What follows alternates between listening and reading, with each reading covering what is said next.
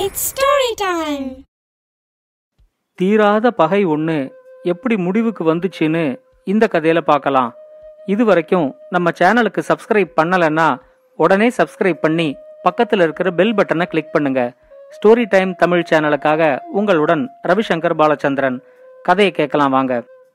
சைனாவோட ஷாங்காய் நகரத்துல ஒரு அரசு அதிகாரி இருந்தாரு. அவரு பேரு வாங். அவர் திருமணம் எதுவும் செஞ்சுக்காம தனியா வாழ்ந்துகிட்டு இருந்தாரு. தன்னோட வேலையில ரொம்ப நியாயமா நடந்துக்கணும். யாருக்கும் எந்த விதமான தீங்கும் செய்யக்கூடாது. இத மாதிரியான நல்ல கொள்கைகள் அவருக்கு இருந்துச்சு. அவருக்கு அரசாங்கம் கொடுத்திருந்த ஒரு பெரிய வீட்டுல அவரு மட்டும் தனியா இருந்தாரு. ஒரு நாள் இரவு உணவை முடிச்சதுக்கு அப்புறம் தூக்கம் வராம கொஞ்ச நேரத்துக்கு ஒரு புத்தகத்தை படிச்சுக்கிட்டு இருந்தாரு. பாதி ராத்திரி ஆனதும் சரி இந்த புத்தகத்தை நாளைக்கு படிச்சுக்கலாம். இனிமேலும் தூங்காம இருந்தா நாளைக்கு ஒழுங்கா வேலை செய்ய முடியாது அப்படின்னு தூங்கறதுக்காக அவர் வீட்டு மாடிக்கு வந்தாரு. தூக்கம் வராம கொஞ்ச நேரத்துக்கு அவரோட படுக்கையிலேயே புரண்டு புரண்டு படுத்துக்கிட்டு இருந்தாரு. அப்பதான் அவருக்கு தன்னோட வீட்டுக்கு வெளியே ஏதோ சத்தம் கேட்குற மாதிரி தோணுச்சு. இது என்ன சத்தம்? எங்கேந்து வருது? அப்படின்னு பார்க்கறதுக்காக அவர் எழுந்திருச்சு மாடியில் இருக்கிற ஜன்னலை திறந்தாரு. அது வீட்டுக்கு வெளிப்பக்கமா திறக்கிற ஒரு ஜன்னல். சரியா இவர் ஜன்னலை திறக்கிற நேரம் வீட்டுக்கு வெளியே மாடிக்கு ஏறி வர்றதுக்கு முயற்சி பண்ணிக்கிட்டு இருந்த ஒரு திருடன் சரியா அந்த ஜன்னல்ல கை வச்சு பிடிச்சுக்கிறதுக்கு முயற்சி பண்ணான். இவர் திடீர்னு ஜன்னலை திறப்பாருன்னு அந்த திருடன் கொஞ்சம் கூட எதிர்பார்க்கல. அவனால சமாளிச்சு அந்த இடத்துல நிக்க முடியாம மாடியிலேந்து அந்த திருடன் கீழே விழுந்தான். இவர் உடனே நிலைமையை புரிஞ்சுக்கிட்டு மாடியில இவர் திறந்த ஜன்னல் வழியா அந்த திருடனுக்கு என்ன ஆச்சு அப்படின்னு கீழே எட்டி பார்த்தாரு.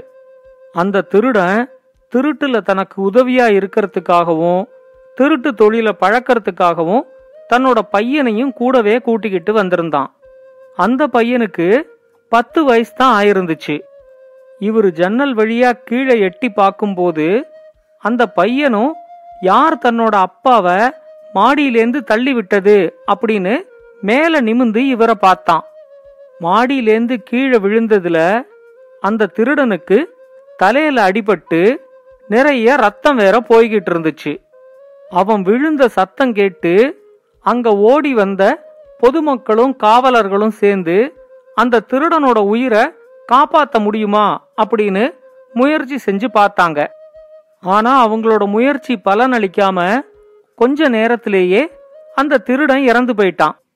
இவர் ஜன்னலை திறந்ததால தான் அந்த திருடன் கீழே விழுந்து அடிபட்டு இறந்து போனான் அப்படிங்கிறது யாருக்குமே தெரியல. எல்லாருமே திருடுறதுக்காக மாடியில ஏறுறதுக்காக அவன் முயற்சி பண்ணும்போது நிலை தடுமாறி கீழே விழுந்து இறந்துட்டான் அப்படின்னு தான் நினைச்சாங்க. ஆனா உண்மையிலேயே என்ன நடந்துச்சுன்னு வாங்குக்கும் அந்த திருடனோட பையனுக்கும் மட்டும் நல்லா தெரியும்.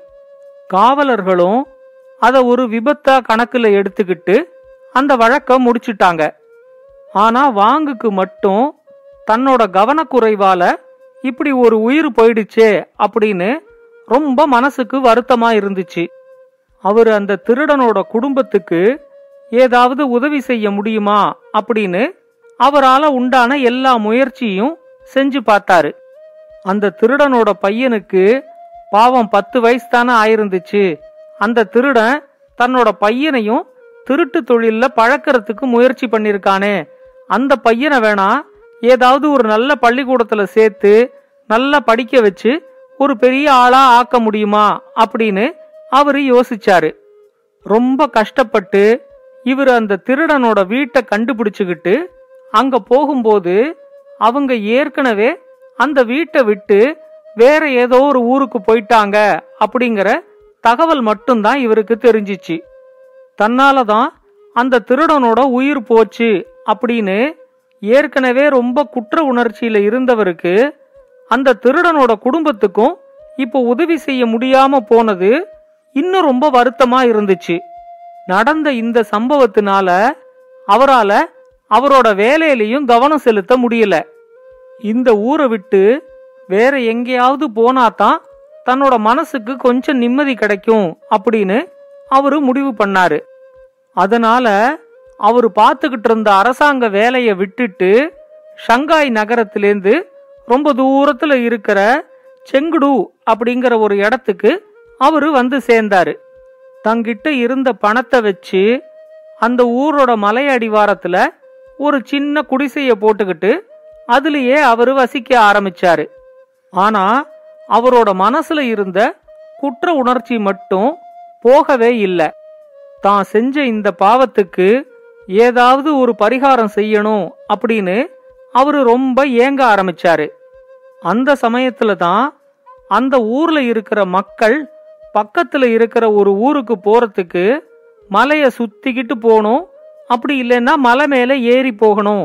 இதை தவிர அடுத்த ஊருக்கு போறதுக்கு வேற எந்த பாதையும் இல்ல அப்படிங்கறது அவரோட கவனத்துக்கு வந்துச்சு. இங்கேருந்து பதினெட்டு கிலோமீட்டர் தூரத்துல தான் அடுத்த ஊர் இருக்கு. ஆனா அந்த ஊருக்கு போறதுக்கு இந்த ஊர் மக்கள் மலைய சுத்தி அறுபத்தஞ்சு கிலோமீட்டர் போக வேண்டியிருக்கே அப்படின்னு அவரு யோசிச்சாரு. சில பேர் மலையை சுத்தி போகிறதுக்கு சோம்பேறித்தனப்பட்டுக்கிட்டு மலை மேல ஏறி அந்த பக்கம் இறங்கினாலும் அவங்களுக்கும் ரெண்டு நாள் பொழுது வீணா போச்சு. அப்பதான் வாங்குக்கு இந்த ஊர் மக்களோட கலந்து பேசி இந்த ஊர்லேருந்து பக்கத்து ஊருக்கு போறதுக்கு இந்த மலையை குடஞ்சு ஒரு சுரங்கப்பாதை அமைச்சா என்ன அப்படின்னு தோணிச்சு.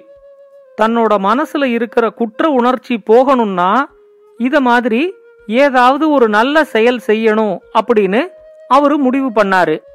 சுரங்கப்பாதை அமைக்கிற திட்டத்தை பத்தி அந்த ஊர் மக்கள் கிட்ட இவர் பேசினப்போ அவங்க யாருமே இதுக்கு ஆர்வம் காட்டல. சுரங்கப்பாதை அமைக்கிறது ரொம்ப கடினமான செயல். அதெல்லாம் நம்மளால செய்ய முடியாது அப்படின்னு அந்த ஊர் மக்கள் எல்லாருமே பின்வாங்கிட்டாங்க. வாங் கொஞ்சம் கூட சோர்வடையாம அந்த மலை மேல ஏறி எந்த இடத்துலேருந்து எந்த இடத்துக்கு சுரங்கப்பாதை அமைச்சா சரியா வரும் அப்படின்னு ஆராய்ச்சி செஞ்சு பார்த்தாரு. சுரங்கப்பாதை அமைக்க முடியும் அப்படிங்கிற நம்பிக்கை அவருக்கு வந்த உடனே வேற யாரோட உதவியையும் எதிர்பார்க்காம ஒண்டி ஆளா அவரு மட்டுமே சுரங்கப்பாதையை வெட்டுறதுக்கு ஆரம்பிச்சாரு. தன்னோட முயற்சியை பார்த்து இந்த ஊர் மக்கள் எல்லாம் அவங்களாவே வந்து தனக்கு உதவி செஞ்சு சுரங்கப்பாதைய வெட்டுறதுக்கு வருவாங்க அப்படின்னு வாங் எதிர்பார்த்தாரு. ஆனா இருக்கிற வேலை எல்லாத்தையும் விட்டுட்டு பதினெட்டு கிலோமீட்டர் நீளத்துக்கு அந்த சுரங்கப்பாதையை வெட்டணுங்கிறதுனால வாங்குக்கு உதவி செய்யறதுக்கு அந்த ஊர்லேருந்து யாருமே வரல. வாங் மட்டுமே ஒண்டி ஆளா அந்த சுரங்கப்பாதையை வெட்ட ஆரம்பிச்சு பதினாறு வருஷம் தொடர்ந்து வெட்டிக்கிட்டு இருந்தாரு. இப்படியே வெட்டிக்கிட்டு இருந்தா இன்னொரு நாலு வருஷத்துக்குள்ள இந்த சுரங்கப்பாதையோட பணிய முடிச்சிட முடியும் அப்படின்னு அவருக்கு நம்பிக்கையும் இருந்துச்சு. அப்பதான் அந்த ஊருக்கு புதுசா ஒருத்தன் வந்தான். செங்குடுல இருக்கிற மக்கள் கிட்ட நான் ஷங்காயிலேருந்து வரேன். அங்கேருந்து வாங்கன்னு ஒருத்தர் இங்க வந்திருக்காரு. எனக்கு அவரை பார்க்கணும் அப்படின்னு சொன்னான். ஊர் மக்கள் எல்லாரும் அவர் சுரங்கப்பாதை வெட்டிக்கிட்டு இருப்பாரு. இந்த சுரங்கப்பாதைக்குள்ள போனீங்கன்னா கடைசியில முடிவுல அவர் இருப்பாரு அப்படின்னு சொன்னாங்க. அவனும் வாங் வெட்டி வச்சிருக்கிற சுரங்கப்பாதை வழியா நடந்து நடந்து முடிவுல வாங் இருக்கிற இடத்துக்கு வந்து சேர்ந்தான். வந்தவன் அவர்கிட்ட அவருதான் வாங்கா. பதினாறு வருஷம் முன்னாடி ஷாங்காயில அவருதான் அரசு அதிகாரியா இருந்தாரா? அப்படின்னு உறுதிப்படுத்திக்கிட்டான். வாங்கும் அவன் தன்னை தேடிக்கிட்டு தான் வந்திருக்கான் அப்படிங்கறது தெரிஞ்சு நீ யாரு? அப்படின்னு அவங்கிட்ட கேட்டாரு. அப்ப அந்த புதுசா வந்தவன் சொன்னான் இத்தனை வருஷமா நான் உங்களை தான் தேடிக்கிட்டு இருந்தேன். உங்களை கொல்லணுங்கிறதுக்காகத்தான் இப்ப நான் இங்க வந்திருக்கேன். நீங்க மாடியிலேந்து தள்ளி விட்டு கொன்னீங்களே அந்த திருடனோட பையன்தான் நான் அப்படின்னு சொன்னான். வாங்க அந்த திருடனோட பையனை பார்த்தாரு. அவனுக்கு ஒரு இருபத்தஞ்சு இருபத்தாறு வயசு இருக்கும். ஆள் நல்ல உயரமா? உயரத்துக்கு ஏத்த எடையோட நல்ல வலுவா இருந்தான். தன்னாலதான் அந்த திருடன் செத்தான் அப்படிங்கறதுனால அந்த திருடனோட பையன் தன்னை கொல்றது சரிதான் அப்படிங்கிற மாதிரி வாங் நினைச்சாரு. அவர் அந்த திருடனோட பையன்கிட்ட சொன்னாரு நீ என்ன கொலை செய்யணும் அப்படிங்கறதுக்காக இங்க தேடிக்கிட்டு வந்திருக்கிறது ரொம்ப நியாயம்தான். ஆனா நீ எனக்கு ஒரு சின்ன உதவி செய்யணும். என்ன கொலை பண்றதுக்கு நீ இன்னொரு நாலு வருஷம் மட்டும் காத்துக்கிட்டு இருக்க முடியுமா? நான் இந்த ஊர் மக்களுக்காக இந்த சுரங்கப்பாதைய தனி ஆளா வெட்டிக்கிட்டு இருக்கேன். இன்னொரு நாலு வருஷம் மட்டும் வெட்டினா இந்த ஊருக்கும் அந்த ஊருக்கும் நடுவுல இந்த சுரங்கப்பாதைய என்னால முழுமையா முடிச்சிட முடியும். அதுக்கு அப்புறமா நீ என்ன கொலை செஞ்சா கூட நான் அதை பத்தி கவலைப்பட மாட்டேன். இந்த நாலு வருஷத்துக்கும் நான் உங்ககிட்டேருந்து தப்பிச்சு வேற எங்கேயும் ஓடுறதுக்கு முயற்சி செய்ய மாட்டேன். நீ என்னோடையே என் குடிசையில தங்கியிருந்து நான் தப்பிச்சு போகாத மாதிரி கூட நீ பாத்துக்கலாம் அப்படின்னு சொன்னாரு. அந்த திருடனோட பையனும் கொஞ்சம் யோசிச்சுட்டு இவரோட முடிவுக்கு ஒத்துக்கிட்டான். இந்த ஊர் மக்களோட நல்லதுக்கு தானே சுரங்கம் தோன்றாரு. நாலு வருஷம் தானே. வெட்ட ஆரம்பிச்சு முழுமையடைய வேண்டிய நிலைமையில வந்ததுக்கு அப்புறம் இந்த சுரங்கப்பாதையை வீணாக்க வேண்டாம். நாலு வருஷம் பொறுத்திருந்து இவர் இந்த சுரங்கப்பாதையை வெட்டி முடிச்சதுக்கு அப்புறமே நாம இவரை கொல்லலாம் அப்படின்னு அவனும் முடிவெடுத்தான். ஆனா இவ்வளோ கஷ்டப்பட்டு தேடி கண்டுபிடிச்ச வாங்க தப்பிக்க விட்டுடக்கூடாது அப்படிங்கறதுனால அவனும் அந்த சுரங்கப்பாதையோட கடைசி வரைக்கும் வந்து வாங் வெட்டும் போது அவன் அங்க காத்துக்கிட்டு இருந்தான். ஆனா எவ்வளவு நாளைக்கு தான் சும்மா காத்துக்கிட்டு இருக்கிறது? அவன் வாங்கிட்ட எனக்கும் ஒரு சுத்தியல் உளியெல்லாம் கொடுத்தீங்கன்னா நானும் இந்த பணியில உங்க கூட சேர்ந்துக்கிறேன் அப்படின்னு சொன்னான். வாங் அவனுக்கும் சுரங்கப்பாதை வெட்டுறதுக்கான கருவிகளை எல்லாம் கொடுத்தாரு. வாங் கூட பேசிக்கிட்டே தினைக்கும் அவனும் சுரங்கம் வெட்ட ஆரம்பிச்சான். வாங் கூட பேசி பழக பழக அவரை கொல்லணும் அப்படிங்கிற நினப்பு அந்த திருடனோட பையனுக்கு கொஞ்சம் கொஞ்சமா போக ஆரம்பிச்சிச்சு. ரொம்ப நல்லவரா தானே இருக்காரு. இந்த ஊர் மக்களுக்காக இவர் எவ்வளோ கஷ்டப்படுறாரு.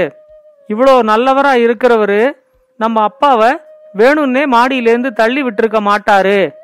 அது கண்டிப்பா ஒரு விபத்தா தான் இருக்கும் அப்படின்னு அவனும் நினைக்க ஆரம்பிச்சான். இவங்க ரெண்டு பேருமா சேர்ந்து வெட்டினதுனால நாலு வருஷத்துல முடிய வேண்டிய அந்த பணி ரெண்டு வருஷத்திலேயே முடிஞ்சு போச்சு. அந்த சுரங்கப்பாதை முழுக்க சுத்தப்படுத்தி பொதுமக்களோட பயன்பாட்டுக்கு வாங் திறந்து விட்டாரு. அந்த ஊர் மக்கள் எல்லாருமே வாங்கோட முயற்சியையும் அவரோட கடுமையான உழைப்பையும் ரொம்ப பாராட்டினாங்க. வாங் அந்த திருடனோட பையன்கிட்ட சொன்னாரு இப்ப சுரங்கப்பாதை பணிகள் முழுமையா முடிஞ்சிட்டதால இனிமே நீ என்ன கொல்லலாம். நான் அதுக்கு தயாரா தான் இருக்கேன் அப்படின்னு சொன்னாரு. அப்ப அந்த திருடனோட பையன் சொன்னான் இல்ல இந்த ரெண்டு வருஷம் நானும் உங்க கூட இருந்ததுல நீங்க ரொம்ப நல்லவர் அப்படிங்கறத நான் புரிஞ்சுக்கிட்டேன் இப்போ உங்களை கொல்லணுங்கிற எண்ணம் எனக்கு கொஞ்சம் கூட இல்ல. இனிமே உங்க கூடவே இருந்து நீங்க அடுத்து செய்ய போற நல்ல செயல்கள்ல நானும் பங்கு எடுத்துக்கிறதுக்கு விரும்புறேன் அப்படின்னு சொன்னான். அதை கேட்ட உடனே வாங்குக்கு அது வரைக்கும் அவர் மனசுல இருந்த குற்ற உணர்ச்சி முற்றிலுமா மறைஞ்சிச்சு. அந்த திருடனோட பையனை ஒரு நல்லவனா மாத்தின மன திருப்தியோட அவனையும் தன் கூடவே அவர் வச்சுக்கிட்டாரு. இந்த கதையை பத்தின உங்களோட கருத்துக்களை பின்னூட்டத்துல கமெண்ட்ஸா பதிவு பண்ணுங்க. இத மாதிரி இன்னும் பல நல்ல கதைகளை கேட்க ஸ்டோரி டைம் தமிழ் சேனலோட தொடர்புல இருங்க. நன்றி வணக்கம். இந்த கதை உங்களுக்கு பிடிச்சிருந்தா லைக் பண்ணுங்க கமெண்ட் பண்ணுங்க ஷேர் பண்ணுங்க. மறக்காம ஸ்டோரி டைம் தமிழ் சேனலை சப்ஸ்கிரைப் பண்ணுங்க. அப்படியே பக்கத்துல இருக்க அந்த பெல் ஐகானை கிளிக் பண்ணுங்க.